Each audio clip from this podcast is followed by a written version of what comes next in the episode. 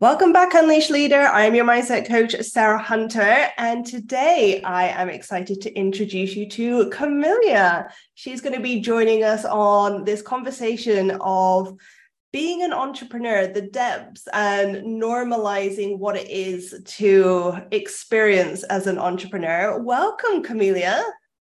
Thank you, Sarah. Thank you for having me. It's a great pleasure to be here.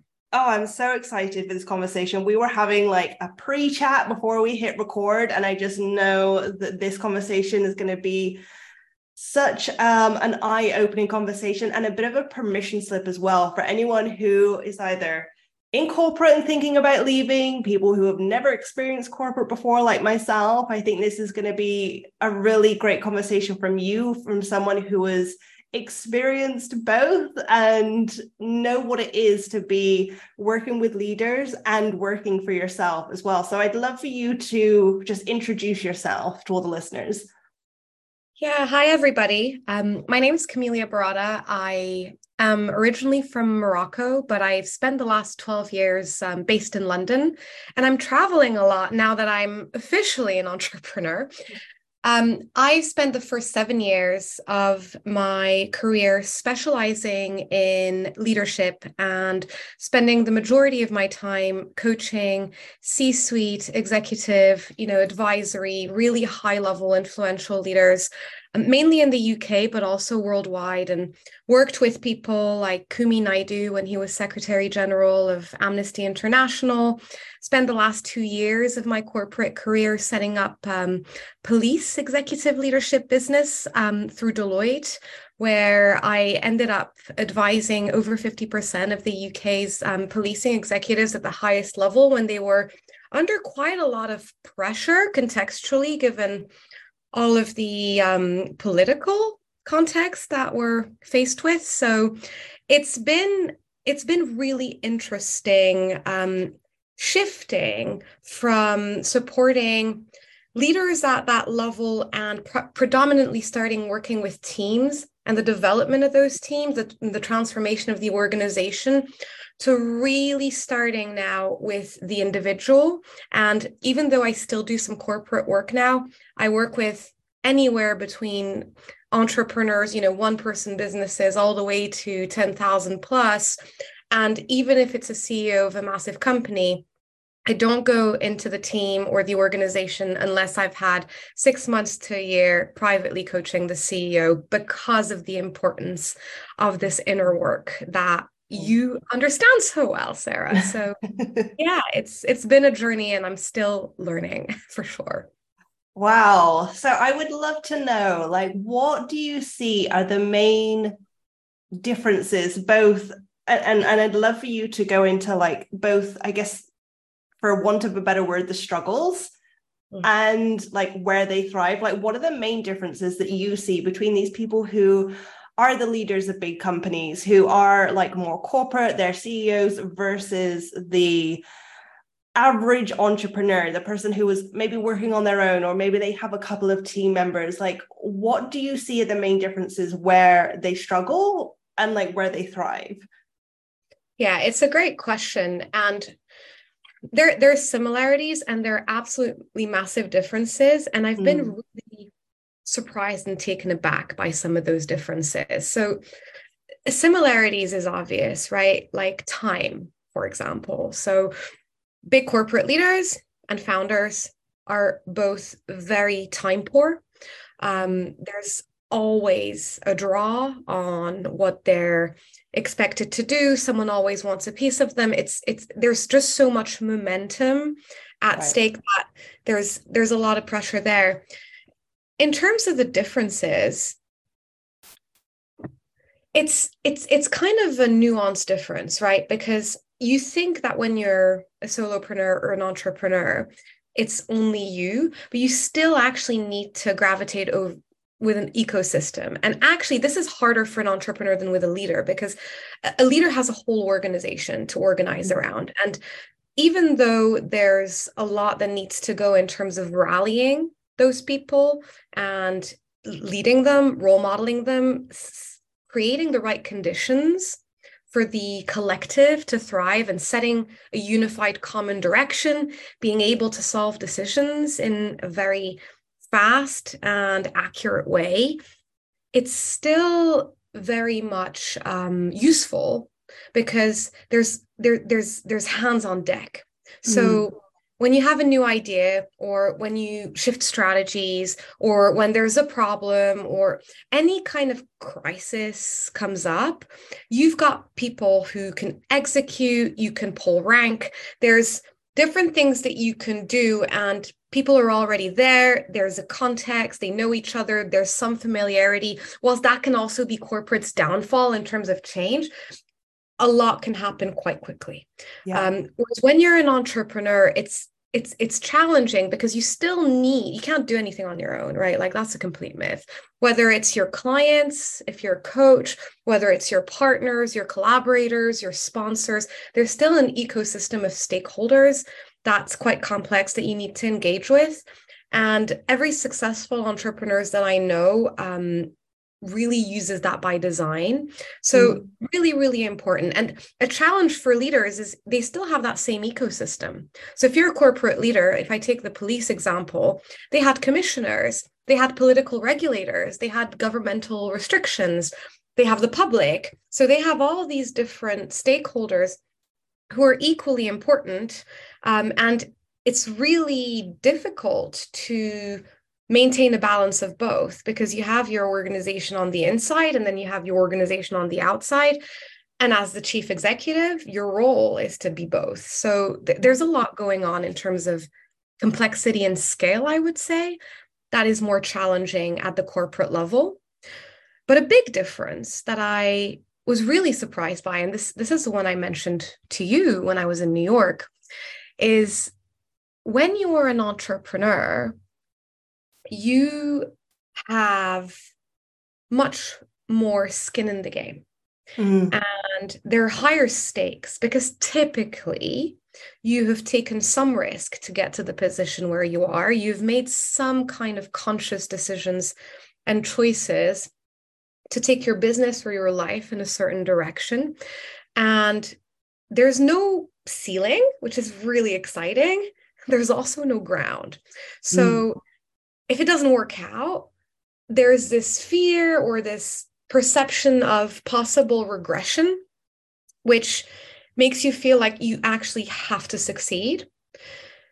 I have found that entrepreneurs are way too hard on themselves when it comes mm-hmm. to that because I, you know, I've worked with with leaders who, who, you know, who, who are able to influence countries, who influence thousands and thousands of people, and you know, life or death decisions. When i worked for the nhs the national health service during covid it, it, it was there was a global pandemic going on. So the the decisions those individuals made like you and me resulted in quite serious consequences.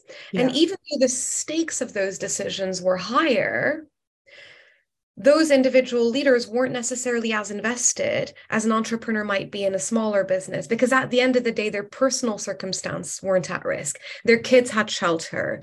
They could get food on their table. And that has a disproportionate impact on the way we navigate the world and the filters that we go through in a way that i didn't quite predict before. Yeah. I made the jump. You know i think that that is such a a beautiful highlight of what it is to be an entrepreneur that like skin in the game that actually you can be someone who is in a position that you know that you, maybe you are making life and death decisions for thousands of people. Maybe you are someone who is really having such big impact on maybe your community the the corporation or whatever. But actually i think being an entrepreneur when you realize that your decisions could mean the difference between you earning however much a month and earning nothing. You taking that action could be the difference between you having a sold out program or you just selling nothing. You know, I think it really is, you know, the the difference really is highlighted there of like what it takes to be an entrepreneur. What do you think is that like the essence of being an entrepreneur that makes us like different, makes us able to actually make these decisions to make that conscious decision to have a business ourselves rather than just having that like paycheck guaranteed every month. I've had this conversation so many times in the last few months because if we end up in a situation where we hit rock bottom we are resilient animals right? We have this natural tap where our organisms will go online and we will do what we need to do to get ourselves out mm-hmm. of that situation and build back up. Mo- most people have that inner drive, right? We have a very strong survival instinct. It's biological, it's deeply rooted. It's so hard to leave a situation that's mediocre, a mm-hmm. situation mm. that's not so bad, right? You don't hate it. You don't hate your job, but you don't love it either right? It, there's there's some perks there's some good things. There's a lot that you wouldn't want to give up. But you also feel that calling for something more. Your mm-hmm. value of freedom is also higher. You know your your soul's dying a very very slow trickling death right? You're you're meant for more.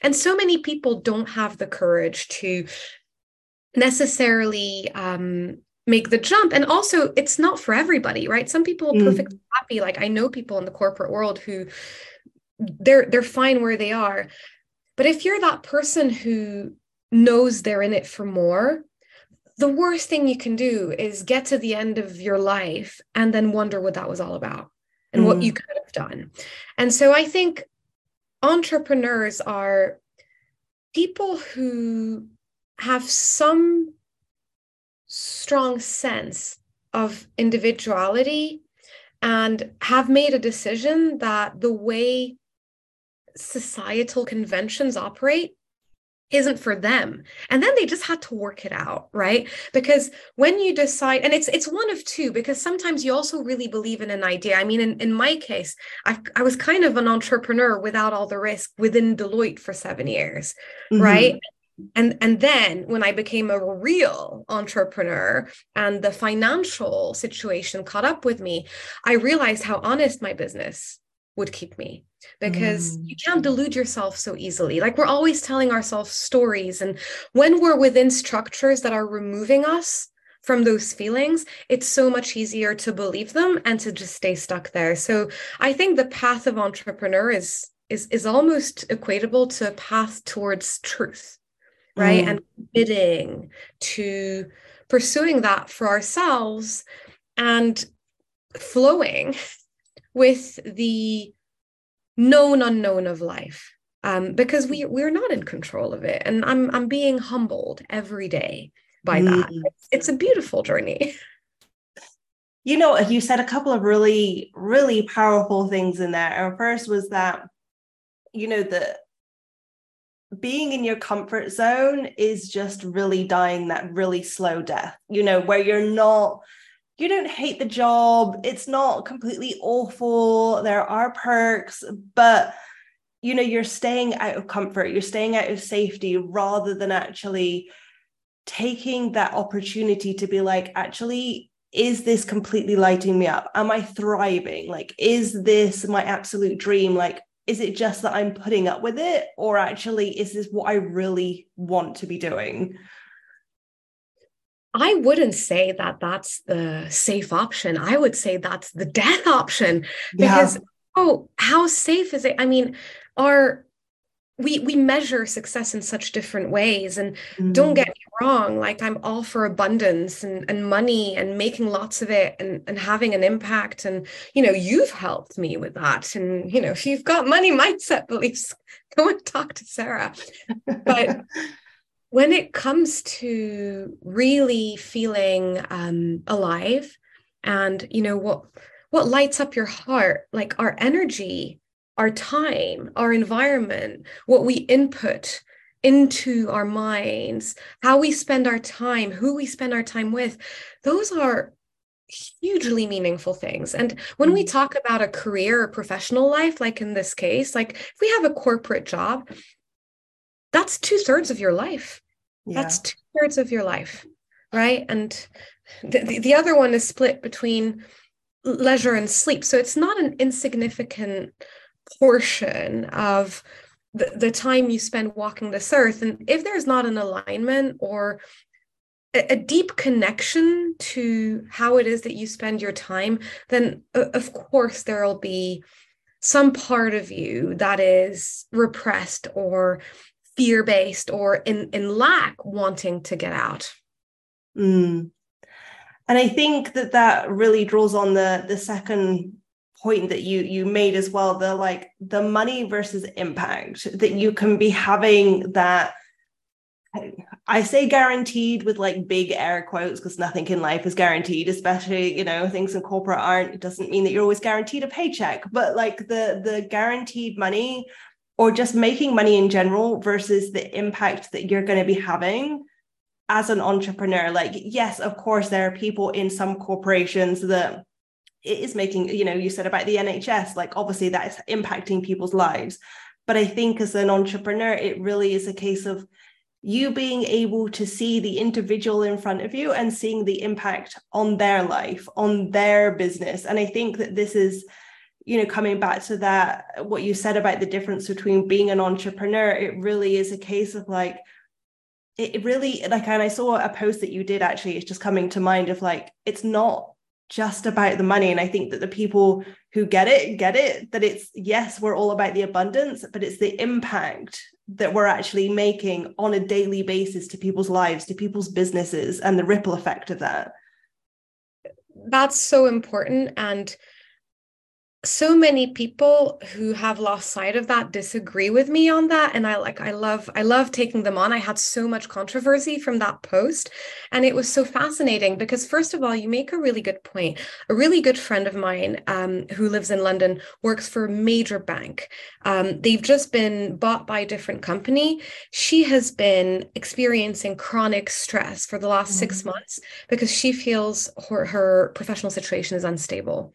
And, and that's through employment whereas you know i i was telling um, my friends who i live with in california here that i really am taking my time softly reintegrating into normal life after three weeks with dr stephen gilligan at transcamp and they said that slow is easy and you know i should i should keep it up and it's fine. I said yes but my my hawaii retreat's not going to sell itself.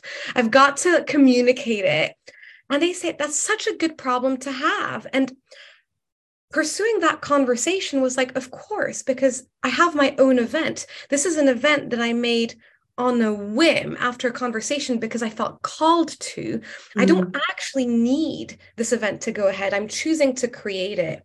I have all these different skills that I can fall back on that can be commercialized in any which number of ways in a way that if you've spent 15 years working for a big corporate in a very niche role, you don't necessarily have that flexibility. So there's even something to say for the choice and the ability to pivot even should things go wrong and those worst case scenario happening when you're an entrepreneur you're you're you, you become your own bottom. You become your own cup. And so you know most founders end up doing a bit of everything at the beginning anyway right? Like they do the sales and they do the marketing and they do the operations and the delivery and the creation and the strategy. So there's there's really um, a real mix in there that makes a big difference. And you know i'm quite specialized. So it's not even like um i fit the mold of the jack of all trades because i've been going deeper and deeper and deeper for almost a decade in refining the same sort of topics and and expertise you know going inside and and using these techniques to really unleash people but this this um this ability to be free um and be able to make it work no matter what happens is really important. And it's it's often a tool that we can use to remove the risk because often that's where our mindset keep us trapped right? It's yeah. this belief that you know we, we don't take action because we're worried and we stay stuck in the worry of all the eventualities that could possibly happen. And it's let's just consider the worst case scenario for a moment mm. and let's equip our nervous system to hold that worst case and actually visualize and plan for what we might do should that become true Yeah. And then we're no longer so terrified of it because we know that even if it happens, we'll be okay. Mm. And we see that actually it's it those things never happen right like mm-hmm. it's the it's it's it's a very cliched shoot for the moons you'll end up amongst the stars but i mean seriously whenever you take bold massive action you, you end up with some kind of result that mm-hmm. follows. Mm-hmm. I've, I've never not experienced that, not for me or my clients. So it's really getting the momentum to bring it to the world and outside of our thoughts. Yeah. And, you know, I think that as you said then, that that resilience, it really is a case of, you know, knowing that you can you can never make the wrong choice like there's so often i ask my clients like what is that worst case scenario that you were speaking about then and when they when they start discussing and understanding what it might be for them it usually is the place where they're currently at that place of like being stagnant or not hitting the goals that they want that worst case scenario is isn't actually that bad. And and usually it's where they currently are. And so i think that that knowing that you have the control of the outcomes you get to take that bold action. You get to like as you said like shoot for the stars. Like you you get to be so much more in control when you are an entrepreneur rather than you know you said your friend like waiting for that 6 months of having a company take over like when you're an entrepreneur, you have so much more control over the outcomes, over your pathway, over your decisions. I love the example you've just given of the worst case being the current truth. And that just makes it so alive and obvious that mm-hmm. if we didn't spend so much of that energy resisting, yeah, we'd be freeing up a lot to create. And th- this is a big difference that I do see. And, you know, I'm, I'm coaching both at the moment. You know, I would say I've got 80% CEOs and 20% coaches and entrepreneurs as my clients at, at the moment. And control and surrender is an ongoing issue. And these entrepreneurs are more in touch with grounded reality. And mm. when you're accepting reality as it is without trying to change it, it's really uncomfortable, right? Yeah. Because we usually have all these techniques and strategies to actually avoid being confronted with what's right in front of us. But if we actually just slow down for a moment and create the space to be with that, mm. then it's a much easier springboard because it's from space that we can create things, right? Like it doesn't come from the noise. A lot yeah. of the work that I do is really helping these leaders feel the value in slowing down to speed up at very very deep layers of their being in ways that are so uncomfortable for them mm-hmm. right it becomes one of the similarities that i see between founders and and and leaders is this loneliness syndrome right because there's just so much going on. When when you're the ceo of a 10,000 person organization everyone wants a piece of you. There's very few people who actually tell you things as they are right? Because mm-hmm. they're worried that that's going to affect their next promotion. There, there's so many conflicts of interest that unless you're applying real conscious leadership and you've got a trusted circle it becomes really really really lonely. And with an entrepreneur you feel like you're always pitching you're working alone you're you know cutting down on costs. And so you're necessarily going through some kind of isolating phase in order to build and reintegrate. That's so similar and both can draw on each other i would say. You know it's so interesting that you said that your friends that you're living with right now said that like it's easy to be slow that to like take that space because i actually believe like completely the opposite. You know and you were saying then of like helping your your leaders like understand that the, the slowing down actually is the springboard and i think that people don't realize just how uncomfortable that actually the resistance and the keeping busy and you know always taking the action like i'm i'm all for taking action but sometimes the the the keeping going is actually keeping you exactly where you are. And we had a beautiful conversation you know like before we hit record of like you that really that difference between analytically logically understanding things and it really dropping into the body. And i'm a big fan. All of my clients know how much i love integration. Like it's so important like doing the work taking the action. Yes but integration in the space is like even more important in my mind. Let's talk embodiment because i know that you were saying before of like actually having the knowledge or the skills or the thing versus allowing for that space, allowing for that discomfort for the embodiment to then like drop in. I love, thank you for this door and invitation. Um, oh my gosh, Sarah, words are so overrated. And I've been on such a journey with this because I have such a strong cognitive analytical mind. I come from a science background. I used to not be spiritual at all, it was just rational and logic and we all know how it works upstairs, right? Like the ego is one truth per customer.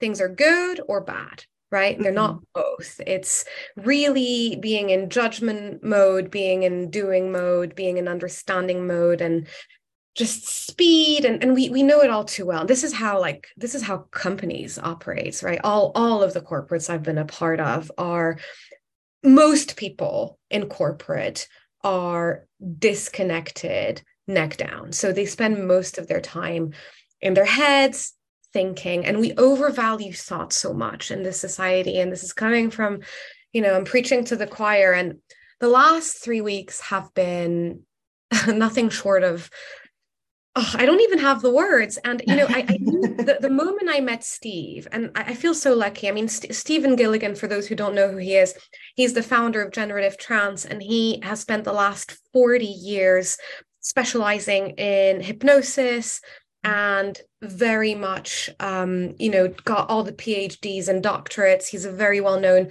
psychotherapist uh, based in encinitas california us and he has one of his main teachers who he grew up with and was like a father figure to him was milton erickson who's the mm-hmm. father of hypnosis wow and the, the five minutes that i met steve he just stared at me. He just looked straight into my eyes. And I didn't even, I just knew I was in the right place.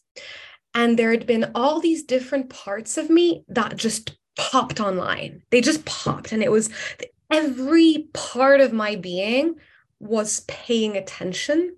Wow to what was happening. It's, it's such a powerful presence. And I was so lucky because I mean, I was there the full three weeks and in the final week, you know, he would do these demos. A lot of it was experiential. Over 90% of what he does is nonverbal. So, you know, ever since I found this world, I've been really practicing with dropping in. And I got very lucky because he would do these demos, and normally they were like 10, 15 minute demos.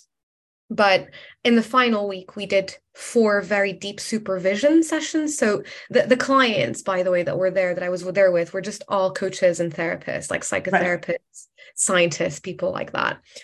And um, I was picked to be oh. the hmm. client for one of those four demos. So he did a two hour session in the circle and on me in front of a hundred eyes.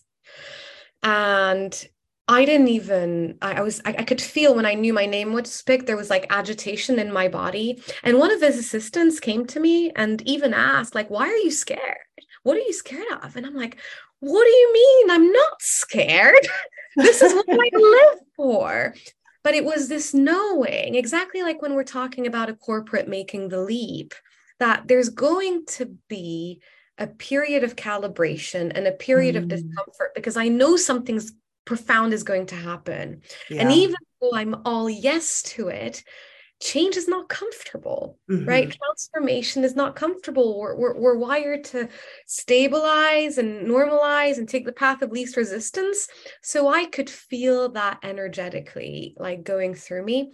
And I just surrendered to the process. And interestingly enough, like the, the intention that came out when we were doing the work was I want to be held right? Mm-hmm. I want to be held. I really, I'm tired of being strong. And there was this moment, and this is what I was mentioning. I would go into depth here. I have been teaching generative trance for over a year. I'm like trained in it. I'm like part of a fourth, you know, generation of training. And one of the key concepts is welcome.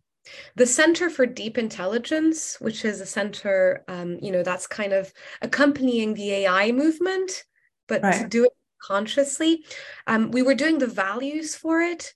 And I came up with welcome. It's all over the website like welcome, welcome, welcome, really allowing these parts of us into the space in a non judgmental way. So I was conceptually and intellectually very familiar with this concept.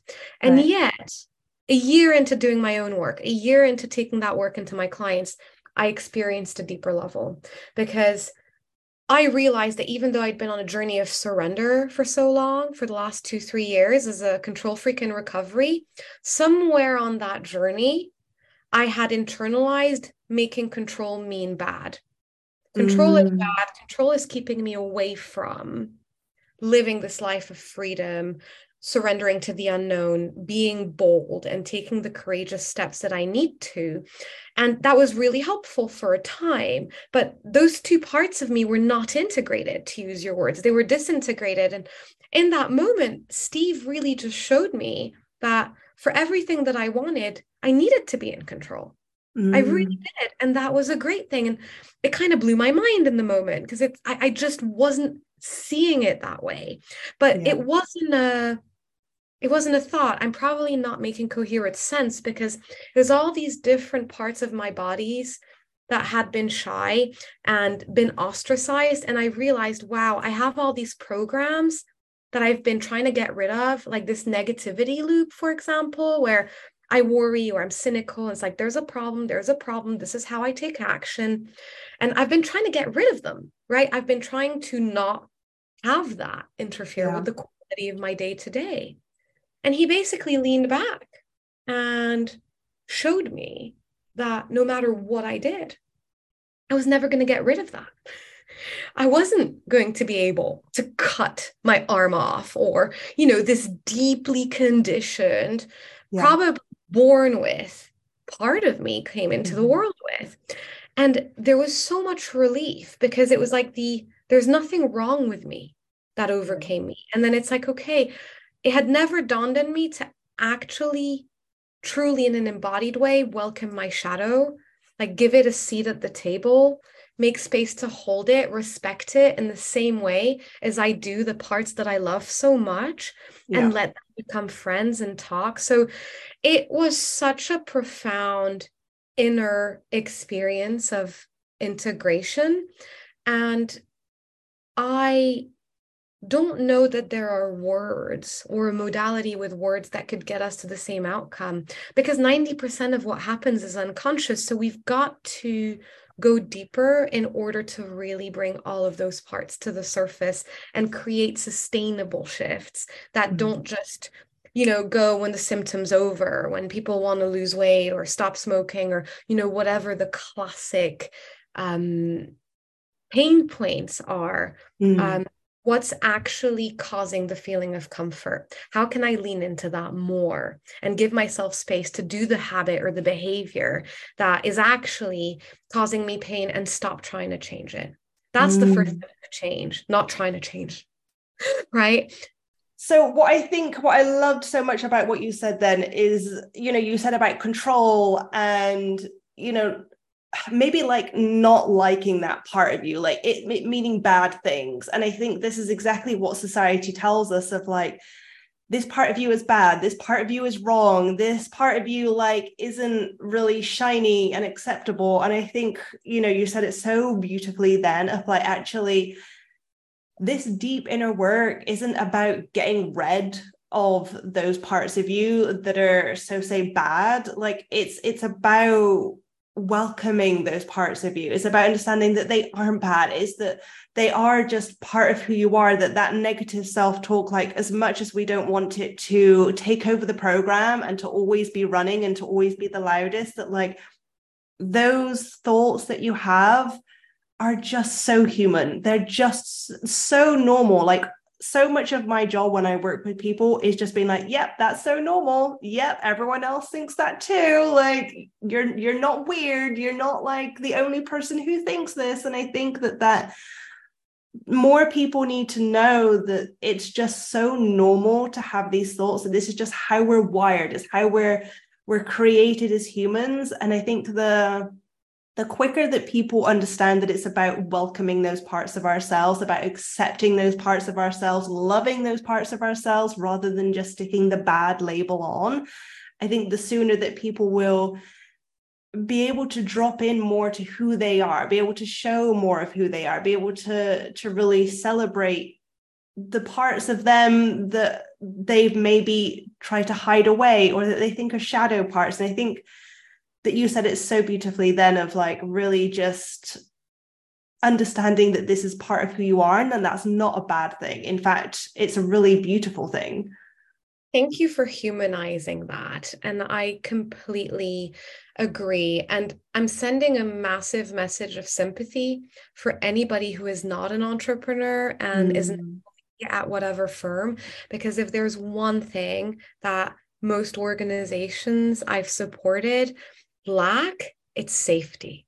And mm. safety is such a portal in order to feel these parts of ourselves humanized. I mean, we talk about psychological safety and bringing our whole selves to work and the normalized behaviors and habits that a lot of managers and leaders exhibit are nothing short of traumatic and this is one of the things i'm most grateful for is the more i do this work the more i unlock these deeper levels of inner freedom. And it's like, wow, I didn't realize how free I could get. And there's always deeper, and there's even more free. And it becomes so pleasurable and beautiful to be alive. And you get to learn to integrate opposites. I can mm. control and surrender at the same time. And that's mind blowing for the ego because the ego, like, it's the one truth per customer, right? So our unconscious mind can hold those things. There's non duality there in yeah. the really powerful way. And we're not necessarily in the right structures or environments that really encourage us to go in that direction. So if you're feeling yourself rub against some of these structures, you are not crazy. The system is flawed. It's designed yeah. to exploit. It's designed to not optimize for human potential. It's designed to optimize for revenue and have the boundaries to hold your own and keep pursuing, keep looking for your tribe because it's possible to live this way. And it's so much more chilled. Mm. and take it from someone who no one in my personal life would describe me as chilled. Perhaps now I'm in California. It's changing. it's rubbing on me. But there that's really possible for all of us. Like if it was possible for me, it's possible for you. you know, I couldn't love any part of this conversation more. I think something you said about then of like wherever you are, if you are the coach, the entrepreneur, if you're in corporate, like it's really like it's becoming more of your authentic self. And I think that it really is so much it's so needed for people to realize it's not a you're an A or a B. You're not a this or a that. It's both sides. You don't have to just stick in your one box. Like so much of what society is is like, let's stick a label on you because then we know what you are. You like pink, but you don't like black. Or, you know, you like Taylor Swift, but you don't like rock music. Like you can't, but we are multifaceted human beings. We we have you know, I love luxury travel. I also love sticking on my hiking boots and getting really muddy. Like I am both people, and it's not a case of just being one. That inner freedom, that authenticity comes from that deeper work of accepting that you are both parts of yourself, that you get to be. And I think that this is a really beautiful part of entrepreneurship. Uh, entrepreneurship, sorry, that like the more that you tap into that, that you are all of these parts of yourself. You're the person that loves to be in control, but also knows how to surrender. Like the more that you're going to really thrive, like really be able to call in those dreamboat clients, be able to create the offers that you want, be able to whatever it is that you want to do in your business, like the more that you accept these parts, these deeper parts of yourself, the more that you can like get to that end goal i just love how you've just nailed our point of the words can't do justice when you started you were talking about being our authentic self and that's such an overused oh, phrase yeah that you know finding your true self and finding your yeah. passion finding your purpose and like doesn't mean anything. And then you brought it to life by actually explaining what that meant for you. And I felt it in my body. And then I knew, and I was going, yes. And that's that those are your signs like we are multitudes there are mm. so many different presences inside of us and in that moment in that session when Steve was working on me that I was explaining, the image that came to me was I was swimming. I was in the mm. ocean with all my parts. And, you know, there's the diva part and the whiny part and the sassy part and the negative part and the smart part and the deep part and the capable part. And they were all, you know, I was having a pool party for all of them. And I'm like, I'm going to have regular pool parties for that. And, you know, you could take that out of context and imagine I try and explain that to my family. Like, what's the you got out of this training that you like traveled the whole world to go and do. And we're just you know I, I work with a lot of people a lot of the organizational psychologists i worked with do a lot of assessments right? And it's like let's do a 360 profiling and a personality test and here's a you know saboteur test and myers-briggs and and whilst there's a lot that can be helpful at a collective level to understand you know habits and trends and styles and they have their purpose out of context, those things are superficial. Mm. And they end up creating conceptual boxes for us when we're not boxable. And that might not always be convenient. And mm. reality not always convenient. But that's not to say you can't be realistic, you can't be pragmatic. I mean, most of the entrepreneurs that aren't boxed are way more successful. I'm making 10 times the amount of money I made when I was at Deloitte. And I'm traveling and I've just taken three weeks out of my business completely.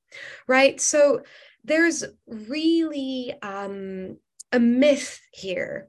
I think that if we surrender to our unconscious mind, we're going to lose our footing and our grounding in the physical world and with society and achieve the things that's actually visible.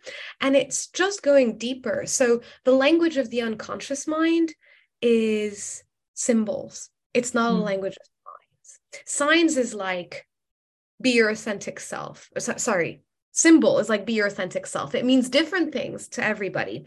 A sign is like a stop sign, a red light right? You better hope that everybody stops and interprets it the same. Mm-hmm. That's how ego and our verbal mind can understand things.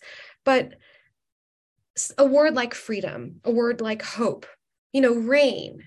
Rain could mean life. Without rain, you don't have trees, you don't have gardens, mm. you don't have you don't have you don't have anything that's alive without rain the whole world would die right and implode on itself. And also rain means tsunamis means hurricanes means death means someone's sister could have died from an overload of water right? And they're both true. They're both mm. true hold both and we don't need to restrict ourselves and as we go deeper things don't get more complex they get more true and we still have access and we can playfully attach like you said you can book a five star hotel if you want and you can go on a nomadic retreat in a tent and go camping and hiking and you can do both those things and you can be the kind of person that enjoys both and mm. it's it's it's much it's much more abundant for you than you know the the person who says well i'm spiritual and i think money is bad and i only like hiking and i'm going to spend 30 years in the mud and i'm going to make all these other things mean negative things and take myself out because then you're falling in the spiritual trap of that or the other way around right like i need uh I need a king size bed every single day of the year. Otherwise, I won't have my necessary levels of comfort. Well, mm. miss out on some experiences that could have been quite literally transcendent if you do that. Hmm. You know, I think that that's a beautiful like culmination of the the conversation that we've had of like it really is about not just staying in your comfort zone, not just staying exactly where you are, like accepting all the different parts of yourselves, even if it is a little bit uncomfortable, of not staying in that box just because it's comfortable, not just, you know, accepting things as they are or who you are, by actually allowing those other parts of yourself to drop in the experiences the the labels like whatever it is like really normalizing all the different parts and all the different experiences that you have as well. I love to ask you, what would you, how would you like to leave our, I was going to say customers then, our listeners with today? Like, what is that, that last thought that you'd like to, to leave them with?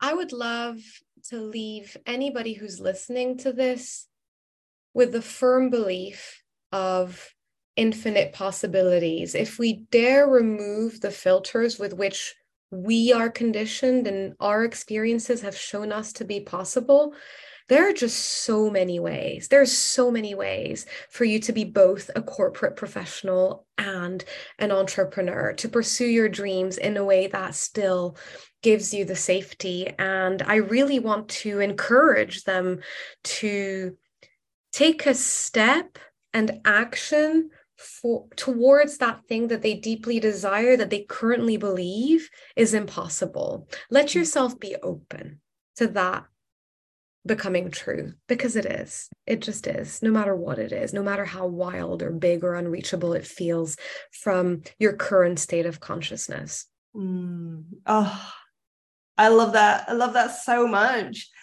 I always ask my guests one last question to put you on the spot what is one question that you would have loved that I had asked today, or that when you are on podcasts that people never ask you, what is that one question, that one answer that you never get asked, or that you would have loved to have been asked today?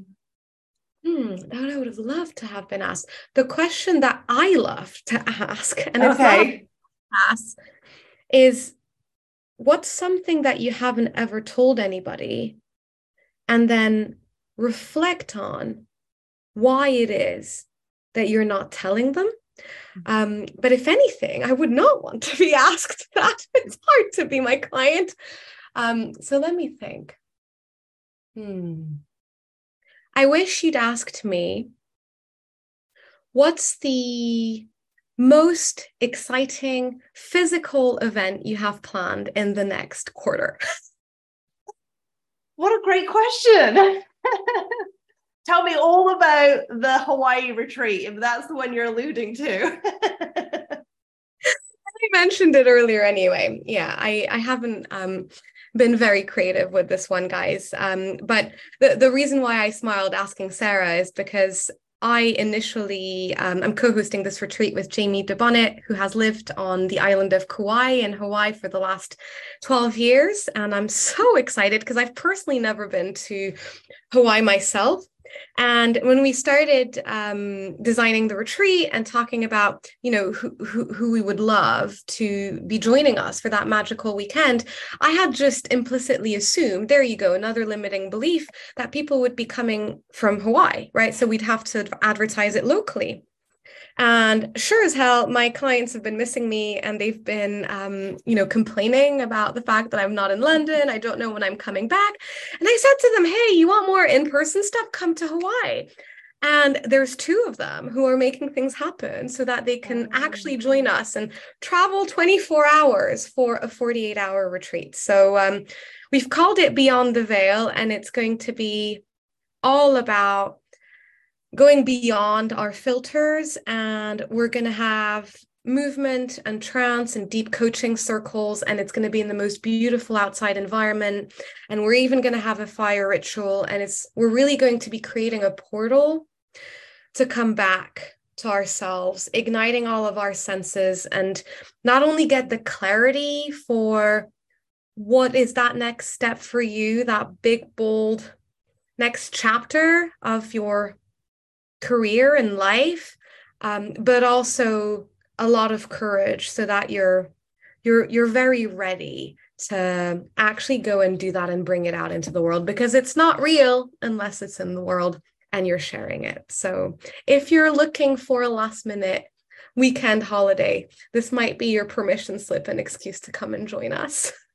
Oh, you know, that sounds so, so potent. And I think that what you said then about, you know, you assumed it was going to be locals, but actually there are already two people that are coming like from London, they're coming to travel that I think that that's just a beautiful last piece of the puzzle of like just not assuming, like going for those big goals or going for those those goals those desires those things and like not making any assumptions because there are people out there who are willing to travel to go to these beautiful places for these amazing experiences rather than just making those assumptions and like drawing that line of possibility of what's available to you Absolutely. And we're the living proof, right? We think it's obvious. Like I've been traveling the world to follow these teachers and these retreats and these containers. And why why would other people not do the same thing I'm doing? Right. Mm. So thank you so oh, much.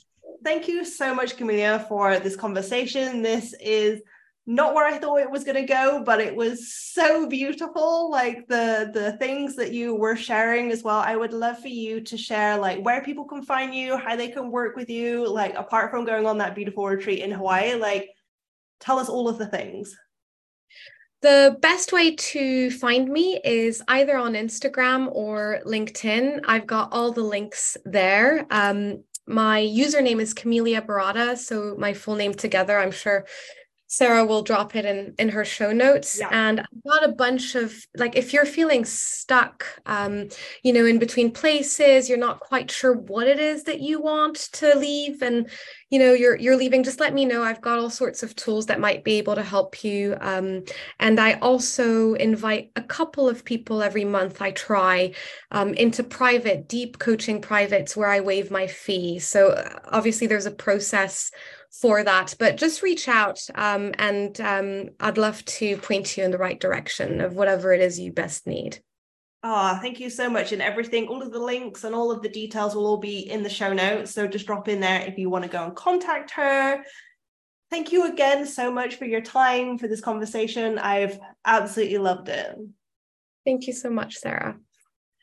Right. For everybody else who's listening, it's time now to tune out that noise in your head to unleash your full potential. And I will speak to you next time.